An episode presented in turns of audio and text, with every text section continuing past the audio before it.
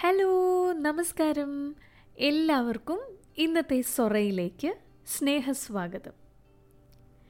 നമ്മുടെ ഇന്ത്യ മഹാരാജ്യത്ത് ആദ്യമായിട്ട് വിമാനം പറത്തിയ സ്ത്രീയെ പറ്റിയാണ് ഇന്നത്തെ സൊറ സംസാരിക്കാൻ പോണത്.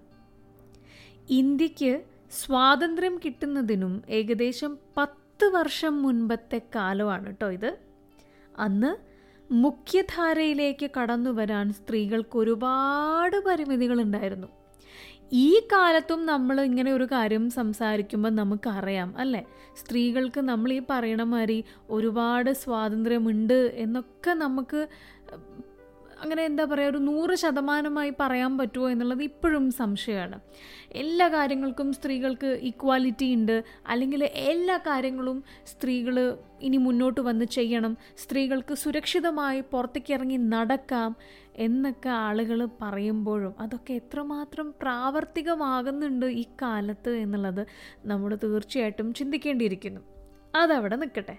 ഇപ്പം നമ്മൾ ഈ പറയുന്നത് സ്വാതന്ത്ര്യം കിട്ടുന്നതിനും ഏകദേശം പത്ത് വർഷം മുൻപത്തെ കാലവും ആ കാലത്തുണ്ടായിരുന്ന സ്ത്രീകളുടെ പരിമിതികളെക്കുറിച്ചുമാണ്.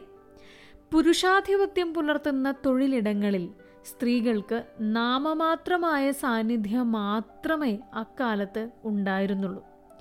പഠിക്കാനും അതുപോലെ ജോലി ചെയ്യാനും ഒക്കെയുള്ള അവസരം വളരെ വളരെ വളരെ കുറവായിരുന്നു. സ്ത്രീകൾ എന്ന് പറയുന്നത് കുട്ടികളെ പെറ്റ് പോറ്റുന്ന ആളുകൾ ആയി മാത്രം ആണ് അക്കാലത്തൊക്കെ കണ്ടു വന്നിരുന്നത്. അവർക്ക് പുറത്തു പോയിട്ട് ഒരു ജോലി എന്നുള്ളത് ഒരു ഒരുപാട് എന്താ പറയുക അങ്ങ് ദൂരെ ദൂരെയുള്ളൊരു സ്വപ്നം മാത്രമായിരുന്നു. അവിടെ നിന്നാണ് നമ്മൾ ഈ രാജ്യത്ത് ആദ്യമായിട്ട് വിമാനം പറത്തിയ ഒരു സ്ത്രീയെ പറ്റി സംസാരിക്കാൻ പോകുന്നത്. സമൂഹത്തിലെ ഒരുപാട് മുരടിച്ച ചിന്താഗതികൾക്കൊരു വെല്ലുവിളിയായിട്ട് മാറി ഈ ഒരു സ്ത്രീരത്നം. ഇവരുടെ പേരറിയണ്ടേ? സർല ഢാക്രൽ. എന്താണ്? സർല ഢാക്രൽ.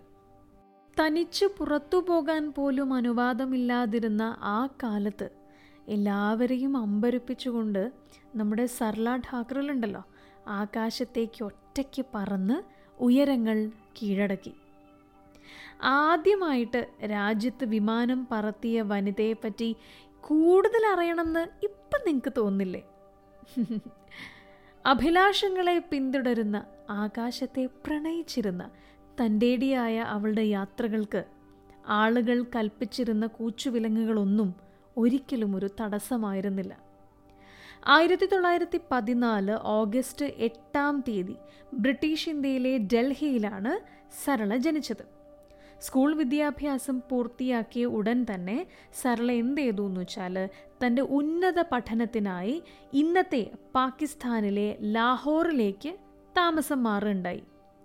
പതിനാറാം വയസ്സിൽ എയർമെയിൽ പൈലറ്റായ പി ഡി ശർമ്മയെ സരള വിവാഹം കഴിക്കുകയാണ്.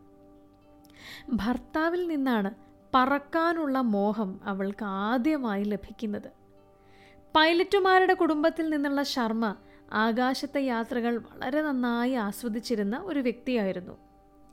എയർമെയിൽ പൈലറ്റ് ലൈസൻസ് നേടുന്ന ഇന്ത്യയിലെ ആദ്യത്തെ വ്യക്തി കൂടിയായിരുന്നു ഈ ശർമ്മ എന്ന് പറയുന്ന സരളയുടെ ഭർത്താവ്. ഭർത്താവിന്റെ പിന്തുണയോടെ അവൾ പറക്കാനുള്ള പരിശീലനത്തിൽ ഏർപ്പെട്ടു. ലാഹോർ ഫ്ലൈയിങ് ക്ലബിലെ അംഗമായ സരള ആകാശത്ത് ആയിരം മണിക്കൂർ പരിശീലനം പൂർത്തിയാക്കി എ ഗ്രേഡ് സർട്ടിഫിക്കേഷനോടെ കോഴ്സ് പാസ്സായി. വ്യോമയാന ലൈസൻസ് ലഭിക്കുമ്പോൾ സരളയുടെ പ്രായം എത്രയാണെന്നറിയോ? വെറും ഇരുപത്തിയൊന്ന് വയസ്സ് മാത്രം. ഒരു ചെറിയ ഇരട്ടച്ചിറകുള്ള വിമാനത്തിൽ സാരി ധരിച്ച് അവൾ തന്റെ ഒറ്റയ്ക്കുള്ള ആദ്യത്തെ വിമാനയാത്ര നടത്തി. വിമാനം ആകാശത്തിലേക്ക് ഉയർത്തിയ നിമിഷം അവൾ ചരിത്രം സൃഷ്ടിക്കുകയായിരുന്നു. ആഹാ പറയുമ്പോൾ തന്നെ കേൾക്കുമ്പം തന്നെ ഇങ്ങനെ രോമാഞ്ചം വരികയാണ് അല്ലേ? ആകാശം ഇനി പുരുഷന്മാർക്ക് മാത്രമുള്ളതല്ല എന്നായിരുന്നു അന്നത്തെ പത്രങ്ങൾ ഇതിനെക്കുറിച്ച് റിപ്പോർട്ട് ചെയ്തത്. എന്നാൽ നമ്മൾ എന്നും പറയുന്നത് പോലെ ഒരു സന്തോഷത്തിനൊരു ദുഃഖമുണ്ടാകും എന്നൊക്കെ നമ്മൾ എപ്പോഴും പറയണതാണ് അല്ലേ? അതുപോലെ സരളയുടെ ജീവിതത്തെ തന്നെ മാറ്റിമറിക്കുന്നൊരു സംഭവവും പിന്നീട് നടന്നു. ആയിരത്തി തൊള്ളായിരത്തി മുപ്പത്തി ഒൻപതിൽ അതിദാരുണമായ ഒരു വിമാന അപകടത്തിൽ ശർമ്മയെ സരളയ്ക്ക് നഷ്ടപ്പെടുകയാണ്. അതായത് സ്വന്തം ഭർത്താവിനെ നഷ്ടപ്പെടുകയാണ്. അവളും പറക്കമുറ്റാത്ത രണ്ട് പെൺമക്കളും മാത്രമായി പിന്നെ ആ വീട്ടിൽ എന്നാലും പൈലറ്റ് പരിശീലനം നിർത്താൻ സരള ഒരിക്കലും ആഗ്രഹിച്ചിരുന്നില്ല. ഇതിനായി സരള എന്ത് ചെയ്തു വെച്ചാൽ ജോധ്പൂരിലേക്ക് പോയി. പക്ഷേ അപ്പോഴാണ് രണ്ടാം ലോക മഹായുദ്ധത്തിന്റെ പ്രഖ്യാപനം ഉണ്ടാകുന്നതും അതോടുകൂടി സരളയ്ക്ക് ലാഹോറിലേക്ക് തിരികെ പോകേണ്ടി വന്നതും. ശരിക്കും വിധിയാണ് അവിടെ വില്ലനായി വന്നത് എന്നൊക്കെ നമുക്ക് പറയാം അല്ലേ? അങ്ങനെ കൊമേഴ്ഷ്യൽ പൈലറ്റ് ആവാനുള്ള സരളയുടെ മോഹം അവർ എന്നേക്കുമായി അവിടെ വെച്ച് ഉപേക്ഷിക്കുകയാണ്. പിന്നീട് ആയിരത്തി തൊള്ളായിരത്തി നാൽപ്പത്തി എട്ടിൽ ആർ പി ഢക്രാലിനെ വിവാഹം കഴിക്കുകയുണ്ടായി. തുടർന്ന് അവൾ ചിത്രകലയുടെ ലോകത്തേക്ക് തിരിഞ്ഞു. ഡൽഹിയിൽ തിരിച്ചെത്തിയ അവർ ദൃശ്യകലയുടെയും ചിത്രകലയുടെയും ലോകത്ത് തന്റെ പുതിയ യാത്ര ആരംഭിച്ചു. സരള ടെക്സ്റ്റൈൽ പ്രിന്റിംഗ് ജ്വല്ലറി എന്നിവയുടെ ബിസിനസ് കൂടി അക്കാലത്ത് ആരംഭിച്ചു. അതാകട്ടെ വലിയ രീതിയിലുള്ള വിജയവുമായി. വിജയലക്ഷ്മി പണ്ഡിറ്റിനെ പോലെയുള്ള വിശിഷ്ട വ്യക്തികൾക്കായി ആഭരണങ്ങളും വസ്ത്രങ്ങളും ഒക്കെ സരള രൂപകൽപ്പന ചെയ്തു. ഒടുവിൽ രണ്ടായിരത്തി എട്ടിൽ തന്റെ തൊണ്ണൂറ്റി ഒന്നാം വയസ്സിലാണ് അവർ അന്തരിക്കുന്നത്. ധൈര്യത്തിന്റെയും സ്വപ്നങ്ങളെ പിന്തുടരാനുമുള്ള അഭിനിവേശത്തിന്റെയും പേരിൽ ഇന്നും സരള ഓർമ്മിക്കപ്പെടുകയാണ്. മാത്രമല്ല സരളയുടെ ചരിത്രം ഇന്ത്യൻ വനിതകൾക്ക് വ്യോമയാന രംഗത്ത് ജോലി ചെയ്യാൻ ഒരു വലിയ പ്രചോദനമായി മാറുകയും ചെയ്തു. ഇപ്പോൾ ലോകത്ത് ഏറ്റവും കൂടുതൽ വനിതാ പൈലറ്റുമാരുള്ള രാജ്യങ്ങളിൽ ഒന്നാണ് നമ്മുടെ സ്വന്തം ഇന്ത്യ. ഞാനൊക്കെ ആദ്യമായിട്ട് വിമാനത്തിൽ ഇങ്ങനെ യാത്ര ചെയ്യുന്ന സമയത്ത് അതായത് ഇങ്ങനെ കൊതിച്ചിരിക്കുകയായിരുന്നു കേട്ടോ. വിമാനത്തിൽ കയറണം വിമാനത്തിൽ കയറണം എന്നുള്ളൊരു വലിയ ആഗ്രഹമായിരുന്നു. അങ്ങനെ അവസാനം ആ ഒരു ദിവസം വന്നെത്തുമ്പം അന്ന് തൊട്ടതേ ഇന്നും ഇപ്പോൾ ഞാൻ നിങ്ങളോട് സംസാരിക്കുന്നതൊക്കെ യു എയിൽ നിന്നാണ്. അബുദാബിയിലാണ് ഞാൻ റേഡിയോയിൽ വർക്ക് ചെയ്യുന്നത്. അപ്പോൾ ഞാൻ എപ്പോഴും നാട്ടിലേക്ക് പോണ സമയത്ത് വിമാനത്തിൽ കയറുമ്പം ഇങ്ങനെ അത്ഭുതത്തോടെ ആലോചിക്കണ കാര്യമാണ്. എങ്ങനെയാണ് ഈ വിമാനം ഇങ്ങനെ ആകാശത്തൂടെ പറക്കണതെന്ന്? കാര്യം ഞാൻ ഒരു പാസഞ്ചറായിട്ട് വിമാനത്തിന്റെ എന്താ പറയുക ജനലിൽ കൂടെ താഴോട്ട് നോക്കുമ്പം നാല് ഭാഗത്തും എന്താ കാണുന്നത്? നീലാകാശമാണ്. അത് ഡേ ടൈമിൽ പോകുമ്പോൾ നീലാകാശമാണ് രാത്രിയാണെങ്കിൽ ഫുൾ ഇരുടാണ്. അപ്പം ഞാൻ എന്നും ആലോചിക്കും ഈ ഇരുട്ടത്ത് അല്ലെങ്കിൽ ഈ മേഘാവൃതമായ ആകാശത്തു കൂടി എങ്ങനെയാ ഈ വിമാനമൊക്കെ പറക്കണേ? അതുപോലെ തന്നെ ഇപ്പം നമ്മൾ കാറോ ബസ്സോ ഒക്കെ ഓടിക്കുമ്പോൾ നമുക്കിപ്പോൾ ഒന്ന് വഴി അറിയില്ലെങ്കിൽ നമുക്ക് അതിങ്ങനെ ഒന്ന് സൈഡിലേ എന്താ പറയുക ബ്രേക്ക് ഇട്ട് നിർത്തിയിട്ട് ആരോടെങ്കിലും ചോദിക്കാം ഏട്ടാ പിന്നെ നമ്മളെ ഗുരുവായൂരേക്ക് എങ്ങനെയും പോവാ? എന്നൊക്കെ നമുക്ക് ചോദിക്കാം. വിമാനത്തിൽ ആരോടെങ്കിലും എവിടെയെങ്കിലും ഈ സാധനം ഒന്ന് നിർത്താൻ പറ്റുമോ ആരോടെങ്കിലും ഒന്ന് സലാം പറയാൻ പറ്റുമോ ആരോടെങ്കിലും ഒന്ന് സംസാരിക്കാൻ പറ്റുമോ അല്ലേ? അപ്പോൾ എനിക്ക് എന്നും ഒരു അതിശയമാണ് കേട്ടോ ഈ വിമാനം. അതുപോലെ തന്നെ പല സന്ദർഭങ്ങളിലും നമ്മൾ ഈ ലഗേജിനായിട്ട് വിമാനം എവിടെയാണെന്ന് വെച്ചാൽ അതിന്റെ ഡെസ്റ്റിനേഷനിലെത്തി ലഗേജിന് കാത്തുക്കുമ്പം ആ വിമാനം ഓടിച്ച പൈലറ്റുമാരെ കാണാനുള്ളൊരു ഭാഗ്യം ഉണ്ടാവാറുണ്ട്. അവരിങ്ങനെ അവരുടെ പണി കഴിഞ്ഞ് തിരിച്ച് ഓഫീസിലേക്ക് പോവുമായിരിക്കും. അപ്പോൾ ആ സമയത്ത് എപ്പോഴൊക്കെ ഈ സ്ത്രീകളായിട്ടുള്ള പൈലറ്റുമാരെ കാണുന്നോ അപ്പോഴൊക്കെ ഒരു വല്ലാത്തൊരു സന്തോഷമാണ് മനസ്സിന് തോന്നാറ്. കാര്യം ഓഫ് ഇത്രയും ഒരു വലിയൊരു ജോലി ഇവർ ചെയ്തല്ലോ എന്നുള്ളത്. അപ്പോൾ ഞാൻ പറയാൻ ഉദ്ദേശിക്കുന്ന കാര്യം ഇത്രയേ ഉള്ളൂ.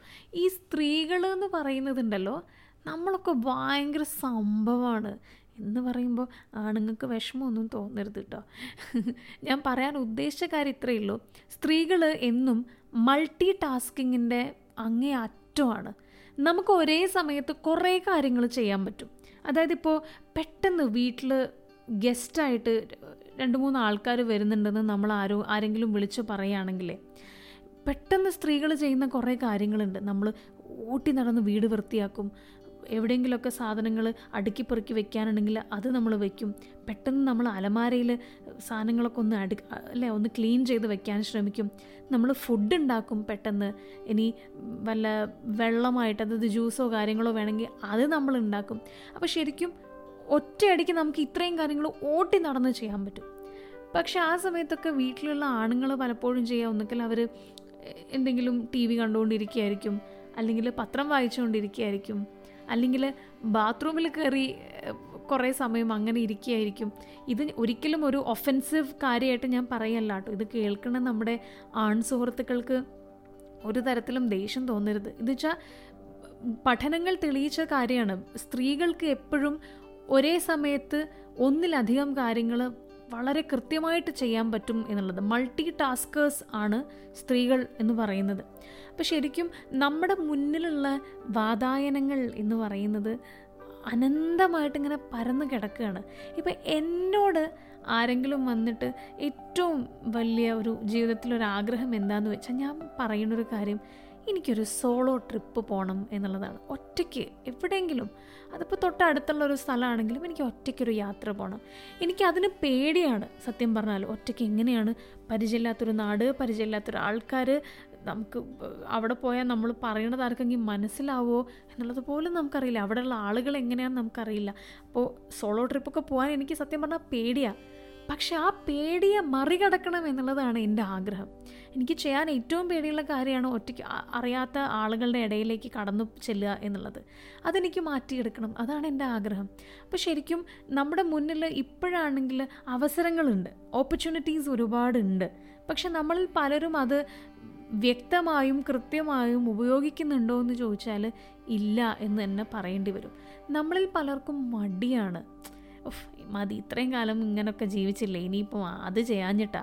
അല്ലെങ്കിൽ ആ പിന്നെ ഇപ്പം എന്റെ അമ്മയോടും അച്ഛനോടും ഞാൻ എന്നും പറയുന്ന കാര്യമാണ്. നിങ്ങൾ അവർ ഇത്രയും കാലം എന്താ പറയുക രണ്ട് മക്കൾക്ക് വേണ്ടിയാണ് അവർ ജീവിച്ചത്. നമുക്ക് തന്നെ അറിയാം അവർ നിസ്വാർത്ഥരായിട്ടാണ് അവർ കുട്ടികൾക്ക് വേണ്ടിയിട്ട് ജീവിച്ചത്.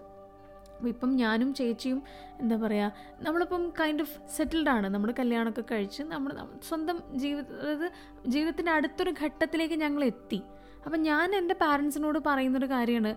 നിങ്ങൾ രണ്ടുപേരും ജോലിയിൽ നിന്ന് റിട്ടയർഡ് ആയി കഴിഞ്ഞാൽ ഇനിയും ഞങ്ങളെ നോക്കി നിൽക്കരുത് നിങ്ങൾ എന്ത് ചെയ്യണം? യാത്രകൾ പോകണം യാത്രകൾ പോയിട്ട് നിങ്ങൾ ആഘോഷിക്കണം. നിങ്ങൾ ജീവിതത്തിന്റെ രസം എന്താണെന്ന് അറിയണം. ആദ്യമൊക്കെ എന്റെ അച്ഛനും അമ്മയും പറയുന്നു ഉറപ്പായിട്ടും അതെ റിട്ടയർഡ് ആയാലും ഞങ്ങൾ പോയിരിക്കും. ഞങ്ങൾ റിട്ടയർഡ് ആവാൻ കാത്തിരിക്കുകയാണ് എന്നൊക്കെ. പക്ഷേ ഇപ്പോൾ റിട്ടയർഡ് ആയതിനു ശേഷം എന്റെ അമ്മ മുഴുവൻ സമയ അമ്മമ്മ ഡ്യൂട്ടിയിലേക്ക് കടന്നു. അച്ഛനാണെങ്കിലും അതെ അച്ഛൻ ഡ്യൂട്ടിയിലേക്ക് കടന്നു. അപ്പോൾ ഇവരൊക്കെ ജീവിതത്തിന്റെ അടുത്ത തലം എന്ന് പറയുന്നത് അവരെ സംബന്ധിച്ച് റിട്ടയർമെന്റ് ലൈഫ് ഗ്രാൻഡ് പാരൻസ് ആയിട്ട് ആ ഒരു ഫേസ് ഓഫ് ലൈഫ് എൻജോയ് ചെയ്യുന്ന തിരക്കിലാണ്. അപ്പോൾ നമുക്ക് ശരിക്കും പറഞ്ഞാൽ അവസരങ്ങളുണ്ട്. അവർക്കിപ്പം ആരോഗ്യമുള്ള അത്രയും കാലം അവർക്ക് വേണമെങ്കിൽ പുറത്തേക്ക് പോവാം യാത്രകൾ ചെയ്യാം. പക്ഷെ അവർ ചൂസ് ചെയ്യുന്നത് മറ്റൊരു കാര്യമാണ്. വീണ്ടും കുട്ടികൾക്ക് വേണ്ടി അവരുടെ കുട്ടികളെ നോക്കി അങ്ങനെ ജീവിക്കുക എന്നുള്ളതാണ്. അപ്പോൾ ശരിക്കും നമ്മൾ നമ്മളിൽ പലരും അങ്ങനെയാണ് അല്ലേ? അതിന് നമുക്കിങ്ങനെ ആരെയും കുറ്റം പറയാനൊന്നും പറ്റൂല. പക്ഷേ എന്റെ ഒരു അഭിപ്രായത്തിൽ ജീവിതത്തിൽ നമ്മൾ എപ്പോഴെങ്കിലും നമുക്ക് എന്തിനോടാണോ പേടി? അല്ലെങ്കിൽ നമ്മളെ ബന്ധിച്ചിരിക്കുന്ന ചങ്ങലകൾ എവിടെയൊക്കെയാണോ ഉള്ളത്? അതൊക്കെ പൊട്ടിച്ചെറിഞ്ഞ് പുറത്തേക്ക് കടക്കാൻ വേണ്ടി ശ്രമിക്കണം. അത് ഈ പറയുന്ന കാര്യം ഞാൻ എന്നോട് തന്നെയും കൂടി ആയിട്ടാണ് പറയുന്നത്.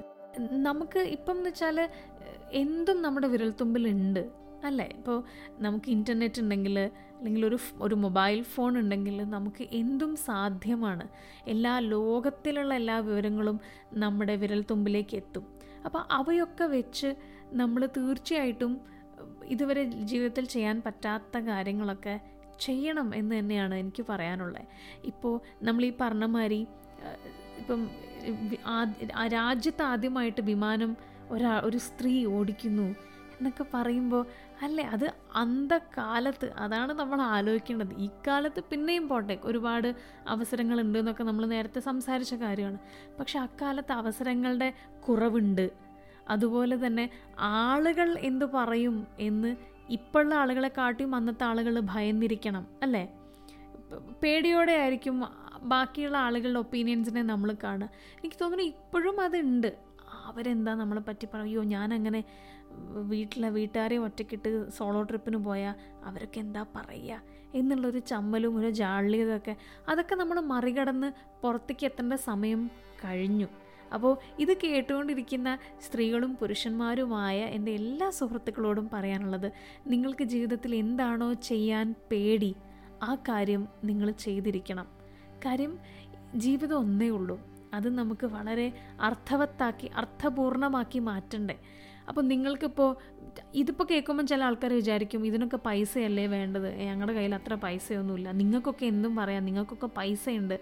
അതായത് പൈസ എന്ന് പറയുന്നത് ഇപ്പം നിങ്ങളോട് ഇപ്പോൾ സംസാരിക്കണമെങ്കിൽ എന്റെ കയ്യിലും ബാങ്ക് ബാലൻസ് എത്രയുണ്ടെന്ന് വെച്ചാൽ വളരെ കുറച്ചേ ഉള്ളൂ. അപ്പോൾ പൈസ എന്നുള്ളത് നമുക്ക് ഉള്ള പൈസ നമ്മൾ കൂട്ടി വെക്കണം നമ്മൾ സേവിങ്സ് തുടങ്ങണം. എന്നിട്ട് നമ്മൾ ആ പൈസയ്ക്ക് ആരുടെ മുന്നിലും നമ്മൾ ചോദിക്കൊന്നും വേണ്ട നമ്മുടെ കയ്യിലുള്ള പൈസയ്ക്ക് നമ്മളൊരു യാത്ര പോകണം. ഒരു യാത്ര നമ്മൾ ഒരുപാട് കാര്യങ്ങൾ പഠിപ്പിക്കും. യാത്ര എന്നുള്ളത് എന്റെ ഒരു ഒരു ഇഷ്ടമുള്ള കാര്യമാണ് കേട്ടോ. ചിലപ്പോൾ അത് ഇഷ്ടമില്ലാത്ത ആൾക്കാരുണ്ടാവും. അവർക്ക് വേറെ എന്തെങ്കിലും ചെയ്യണമെന്നായിരിക്കും ആഗ്രഹം. അങ്ങനെ നമുക്ക് ചെയ്യാനുള്ള കാര്യങ്ങൾ നമ്മൾ തീർച്ചയായിട്ടും ചെയ്യണം. ചെയ്തുകൊണ്ടേയിരിക്കണം. ജീവിതത്തിൽ ഒരിക്കലെങ്കിലും അത്തരത്തിൽ നമ്മളൊരു കാര്യം ചെയ്യുമ്പോൾ ചെയ്ത് കഴിയുമ്പോൾ നമുക്ക് തന്നെ തോന്നും ആഹാ ഞാൻ ശരിക്കും എന്റെ ജീവിതം ആസ്വദിച്ചു. ഞാൻ ശരിക്കും എന്റെ ജീവിതം ജീവിച്ചിരുന്നു എന്നുള്ളത്.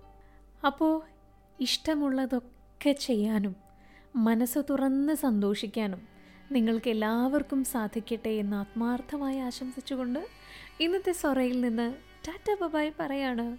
അനുനന്ദ.